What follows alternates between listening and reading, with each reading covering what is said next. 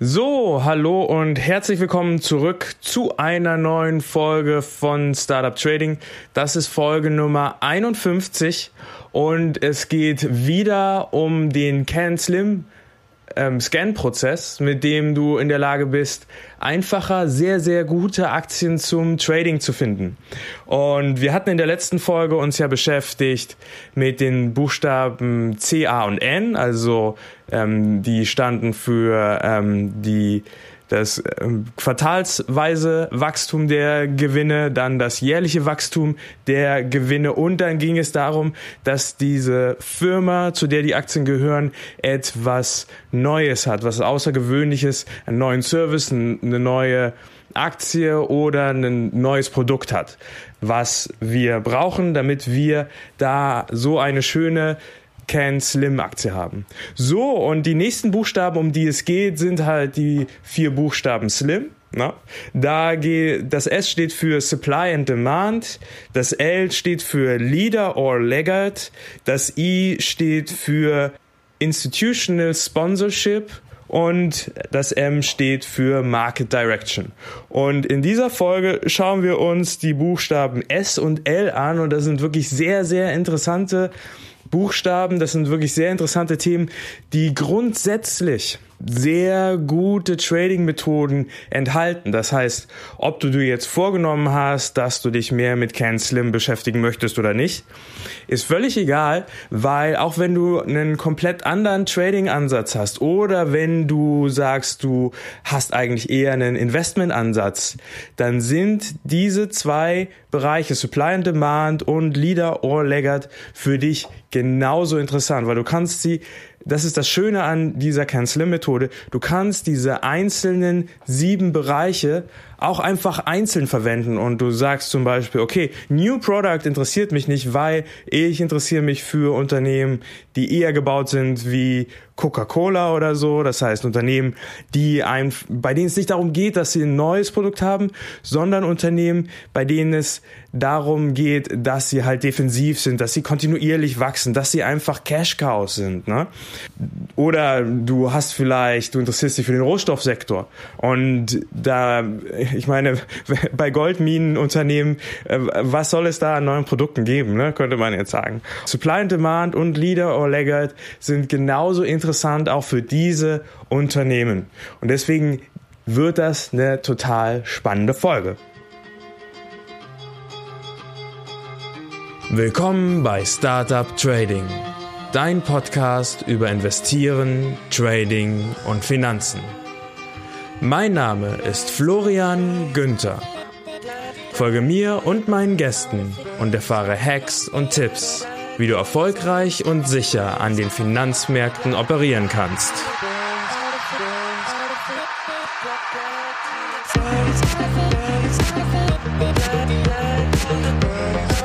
Der Podcast stellt keine Anlageberatung oder sonstige Empfehlung dar.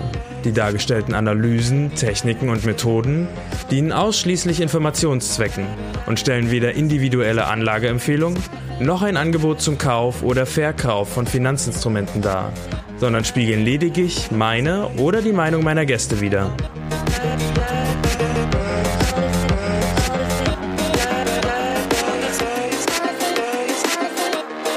Okay, und dann springen wir mitten rein mit dem Buchstaben S Supply and Demand, also Angebot und Nachfrage. Um, um dir nochmal eine kleine Wiederholung zu geben, worum es hier geht. Wir hatten uns in der letzten Folge damit wir haben angefangen, uns damit zu beschäftigen mit dem Ken Slim System von Jim O'Neill. Und bei dem Ken Slim System geht es um Folgendes. Jim O'Neill hat sich einfach mal die, die bestlaufendsten Aktien der letzten 100 Jahre angesehen. Und zwar Aktien, hervorragende Trendfolgeaktien, die einfach explodiert sind, die einfach in den Himmel geschossen sind und die mehrere x tausend Prozent gewachsen sind. Und er hat gesagt, ich möchte solche Aktien finden und um in der Zukunft immer wieder solche Aktien finden zu können, möchte ich herausfinden, was diese Aktien gemeinsam haben. Und so hat er sich diese Aktien der letzten 100 Jahre angesehen, hat sie verglichen und hat festgestellt, dass es sieben Punkte gibt, die man screenen kann. Und wenn man an jedem dieser Punkte einen Haken setzen kann, dann ist es sehr wahrscheinlich, dass dies eine wirklich, wirklich gute Aktie ist. Ja? Und wir haben uns beim letzten Mal angesehen, dass wir einfach ein großes Wachstum der Gewinne brauchen. Und zwar quartalsweise, das war der Buchstabe C für Current Quarterly Earnings, wie auch jährlich mit Annual Earnings Growth.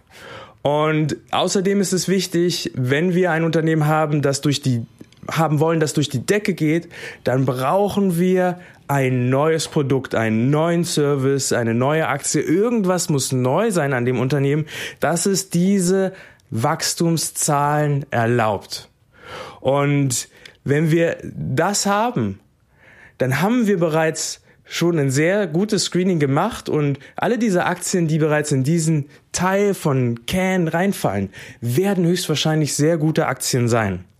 Und mit dem, was wir jetzt lernen, mit den zwei Buchstaben, um die wir uns jetzt kümmern, werden wir diesen Prozess noch verfeinern und wir werden dafür sorgen, dass diese Aktien auch wirklich in einem Zustand sind, wo wir sagen, jetzt ist der richtige Moment einzusteigen oder jetzt ist vielleicht noch nicht der richtige Moment oder jetzt ist vielleicht der richtige Moment auszusteigen. Denn was diese Aktien auch gemein haben, ist sehr häufig ein sogenannter Tannenbaum-Chart. Das bedeutet, diese Aktien schießen in den Himmel, durch die Decke, einfach bis nach oben. Es gibt kein Halten mehr.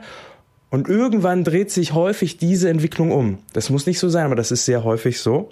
Ähm, vergleichbar mit dem Bitcoin-Kurs zum Beispiel, dass einfach die Aktie auch völlig überheizt ist. Und warum diese Aktien häufig völlig überheizt sind, erfahren wir in dieser Folge. Und dann bricht der ganze Markt einfach zusammen.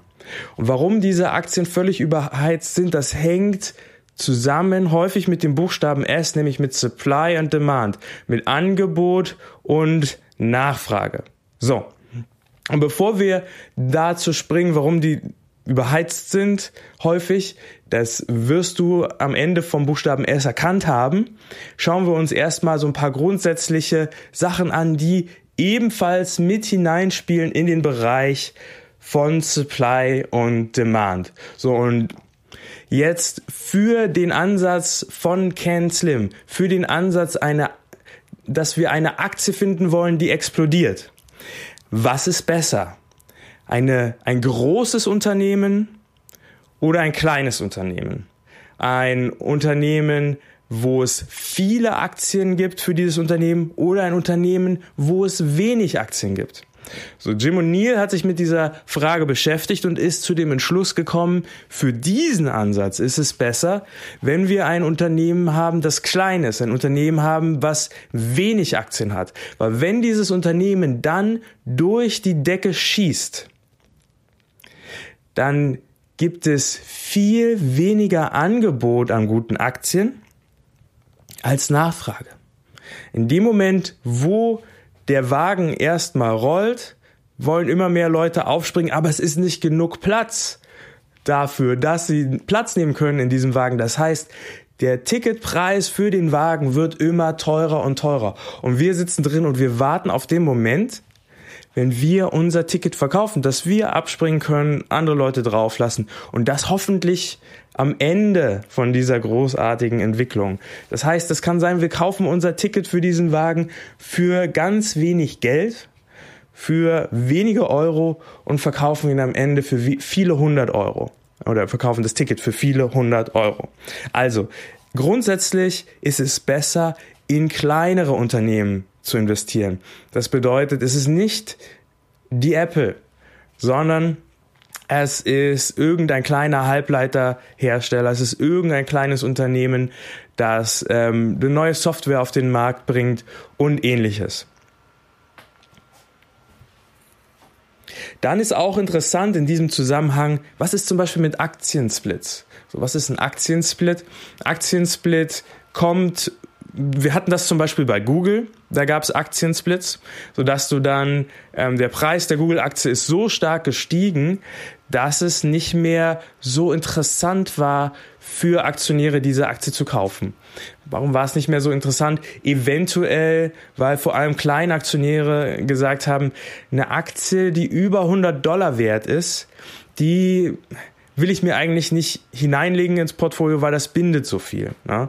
Ähm, noch krasser wird's bei Aktien wie zum Beispiel Amazon oder Berkshire Hathaway, wo, ähm, wie, wie zum Beispiel von Amazon, die Aktie jetzt gerade 1700 Dollar wert ist. Das heißt, viele Kleinaktionäre können sich im Prinzip nur eine einzige Amazon-Aktie leisten.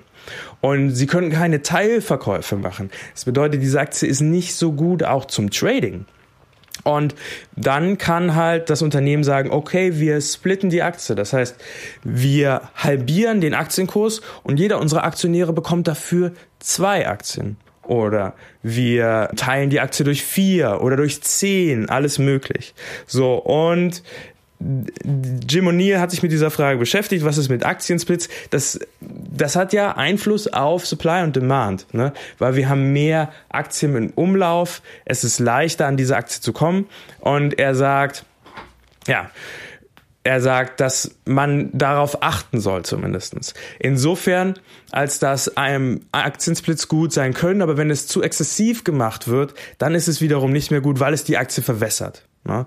weil es da die, das Angebot zu stark erhöht. Durchaus kann es sinnvoll sein, die äh, Nachfrage kann steigen, wenn wir einen Aktiensplit haben. Also wenn ähm, wenn man sich zum Beispiel überlegt, dass ähm, die Amazon-Aktie jetzt durch vier geteilt würde, das würde dem Kurs sicherlich helfen. Der würde dadurch steigen, weil er sich auch von dieser magischen Grenze von 2000 Dollar wegbewegt und weil wieder mehr Kleinaktionäre, die keinen Bock haben, über 1000 Dollar in eine Aktie zu stecken, dann wieder dabei sein könnten und sagen, okay, jetzt kaufe ich mir eine Amazon-Aktie oder ich kaufe mir zwei und wenn die ein bisschen gestiegen ist, verkaufe ich eine und kaufe sie dann später wieder zurück, wenn sie ein bisschen gefallen ist. All solche Ideen kann man dann machen, wenn die Aktie weniger, die einzelne Aktie günstiger ist.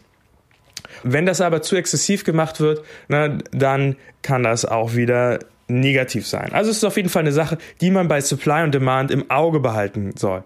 Dasselbe ist mit Aktienrückkäufen. Ne?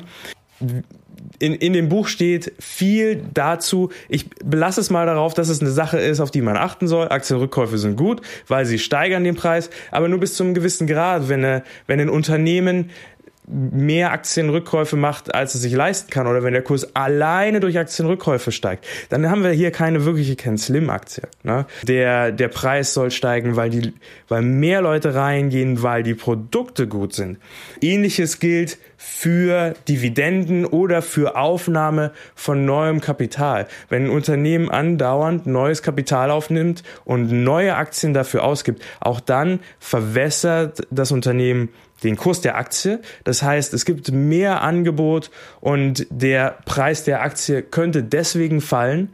Und wenn dann nicht mehr Nachfrage auch dahinter steht, dann ist es natürlich schlecht für den Aktienkurs. Und das sind alles so ein paar kleine Nebenkriegsschauplätze bei Supply and Demand. Weil das Interessanteste bei Supply and Demand ist das Volumen mit welchem Volumen werden Aktien gehandelt.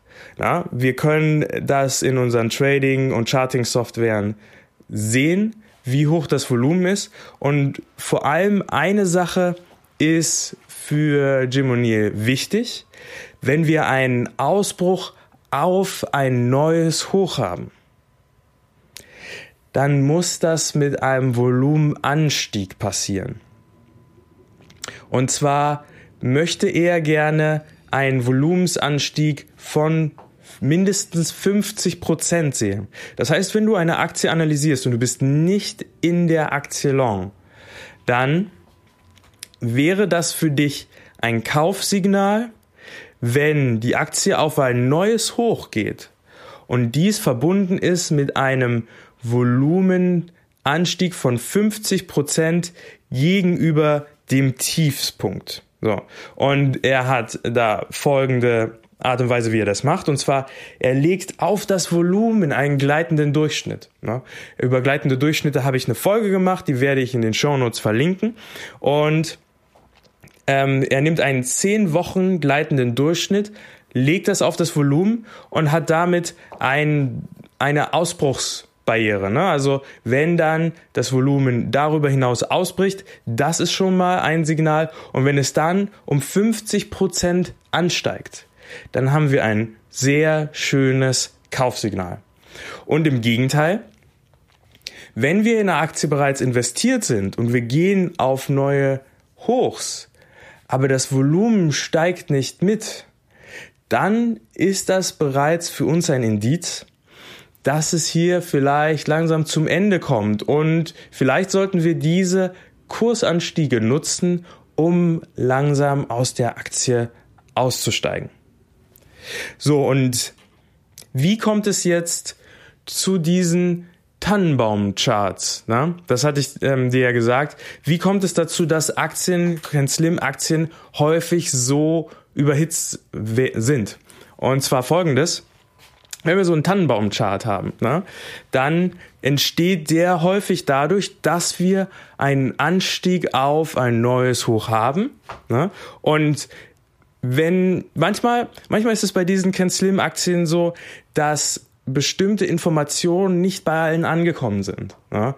Wir ähm, wir haben bereits unsere Ken Slim ähm, Analyse gemacht und haben uns die meisten Punkte bereits angesehen und wir wissen, wir haben hier ein Unternehmen, das sehr schönes Wachstum hat, auf Quartalsebene, auf Jahresebene. Und wir haben uns dieses Unternehmen genau angesehen und wir wissen, dass dieses Unternehmen ein schönes neues Produkt, einen schönen neuen Service hat, der vielleicht wirklich disruptiv sein könnte, der was verändern könnte, der neue Märkte aufreißen könnte. Ne? Wir haben hier ein, ein Unternehmen, das eine neue Technologie bietet, die es Menschen einfacher macht, was Leute wirklich haben wollen oder ähm, dass es für Unternehmen leichter macht zu wachsen, was auch immer.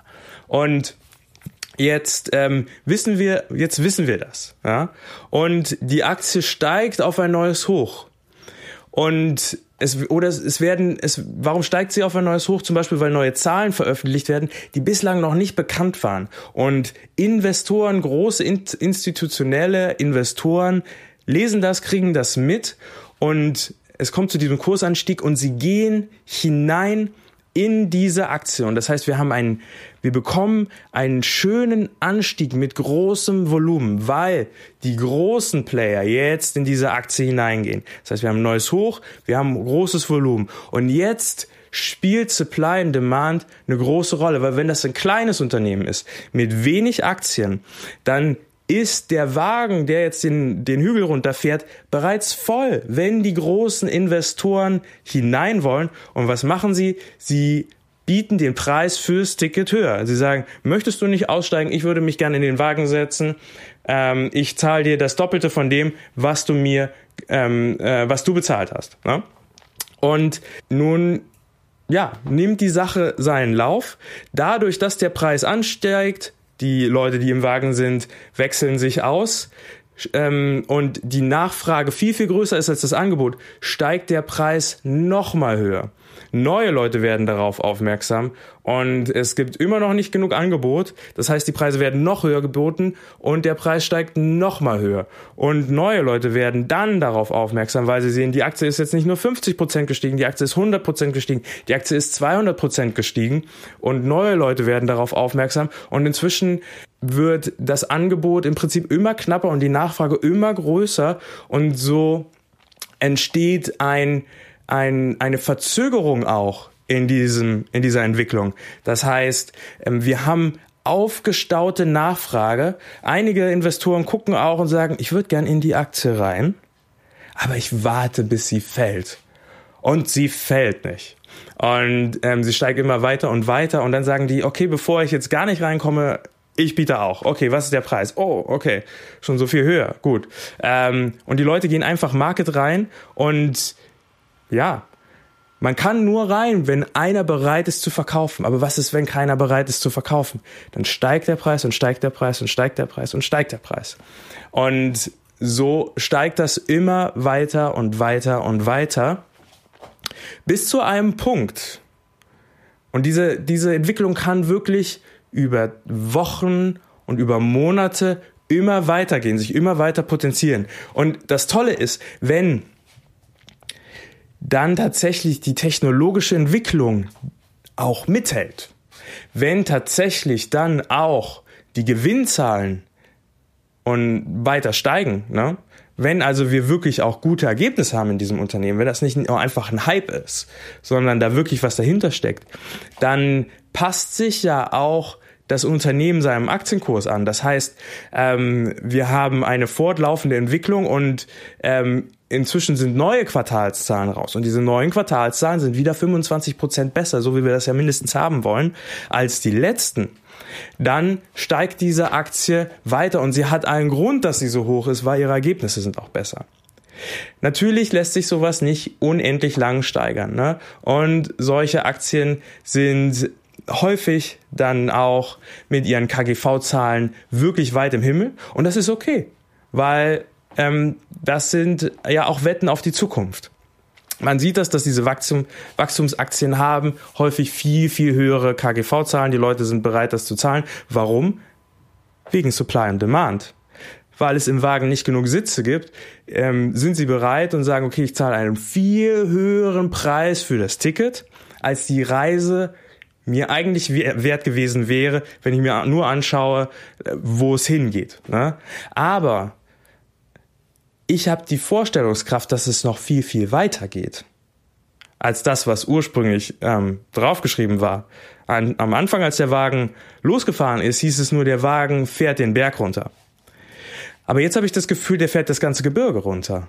Ja? Also bin ich bereit, viel mehr für mein Ticket zu bezahlen. Nun, irgendwann wird das auch mal aufhören. Ne? Irgendwann werden die Wachstumszahlen ihr Maximum erreicht haben oder es gibt einen wirtschaftlichen Einbruch.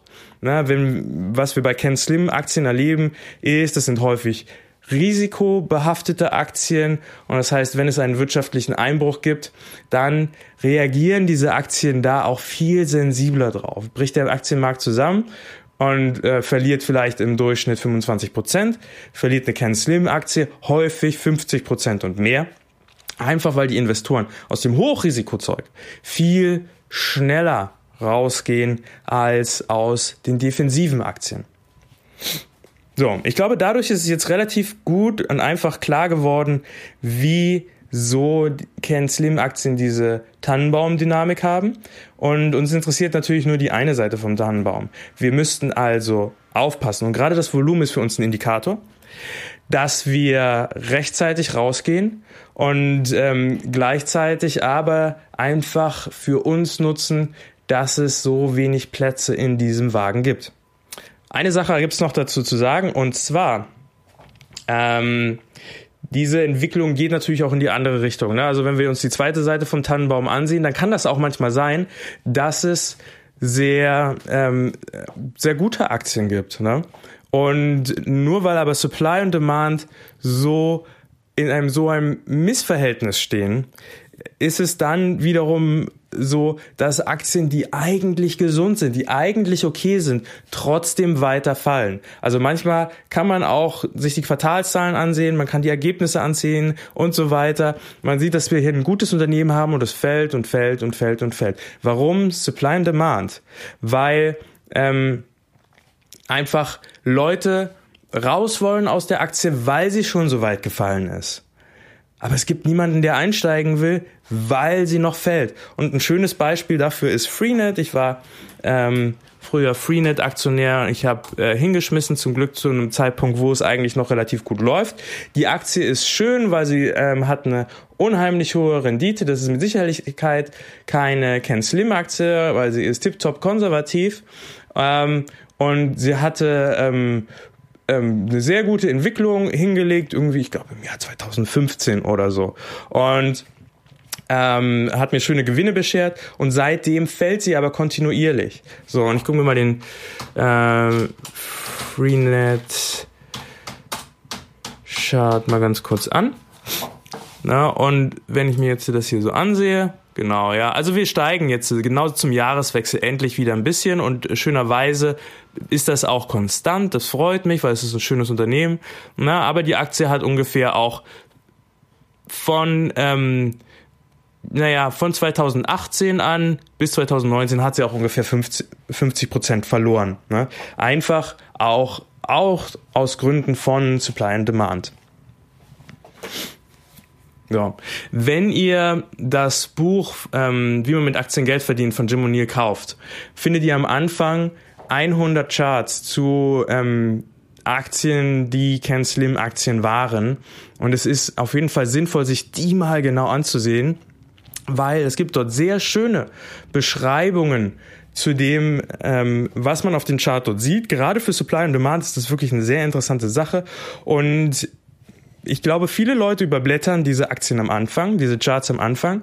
Und wenn ihr euch die aber wirklich genau anguckt, wenn ihr die wirklich genau studiert, dann könnt ihr wirklich sehr viel lernen für eure, für euer Investment, für euer Trading und ihr werdet eventuell Aktien in Zukunft auf eine andere Art und Weise betrachten. Ist also wirklich sehr wertvoll, sich dieses Buch mal genauer anzusehen. So, und damit kommen wir überraschenderweise zum Ende in dieser Folge bereits, weil folgendes ist passiert. Ich habe den Buchstaben S und den Buchstaben L in dieser Folge behandeln wollen und hinterher habe ich jetzt das Material gesichtet und mir ist aufgefallen, dass das einfach viel zu viel für eine Folge ist und deswegen mache ich folgendes. Du bekommst heute von mir den, Buchstab den Buchstaben S und nächste Woche bereits bekommst du von mir den Buchstaben L. Das heißt, ich ähm, verkürze hier mal ganz kurz die Frequenz und packe das aber auseinander, weil ich mir sehr gut vorstellen kann, wenn du das jetzt gerade im Zug oder im Auto hörst und du hörst beides hintereinander weg, dann sind eventuell die wertvollen Informationen, auf die es wirklich ankommt, dann am Ende nicht mehr so präsent. Und deswegen halte ich das jetzt für eine super gute Lösung. Also, um nochmal das Wichtigste zusammenzufassen, bei Supply and Demand, wenn du einen Ausbruch siehst, dann kontrolliere, dass dieser Ausbruch mit einem enormen Volumensanstieg einhergeht. Das heißt, du siehst einen Ausbruch auf ein neues Hoch und das Volumen steigt um ungefähr 50 Prozent oder mehr an. Hervorragend, das könnte ein Kaufsignal sein. Wenn dann die anderen Ken Slim Buchstaben ebenfalls positiv sind, dann hast du hier eine Aktie gefunden, die wirklich, wirklich gut ist. Das ist im Prinzip die Quintessenz von dieser ganzen Sache. Ich finde sehr viele wunderbare Nebeninformationen jetzt auch in dieser Folge gewesen. Und du erfährst noch viel, viel mehr in dem Buch von Jim O'Neill, was du auch in den Show Notes findest, was wirklich lesenswert ist und was in seiner Gesamtheit überhaupt gar nicht so hier im Podcast zusammengefasst werden kann. Es kann dir ein, eine neue Sichtweise auf den Aktienmarkt geben und eine neue Welt sich darüber, wie man an der Börse handelt. Also auf jeden Fall hochinteressant, hochwertvoll, hochlesenswert. So, und damit kommen wir zum Ende von dieser Folge. Ich bedanke mich bei dir, dass du die Sachen in deinen Social Media Streams teilst. Ich bedanke mich für, bei dir für die ähm, guten Bewertungen, die du mir geschrieben hast bei iTunes. Und wenn dir die Folge gefallen hat, dann würde ich mich super riesig freuen, wenn du mich auch in deiner Podcasting-App abonnierst. Und die Show Notes zu dieser Folge findest du unter tradingpodcast.net slash 51. Und dann hören wir uns nächste Woche wieder, wenn es um das Thema Leader oder Laggard geht. Hochinteressantes Thema.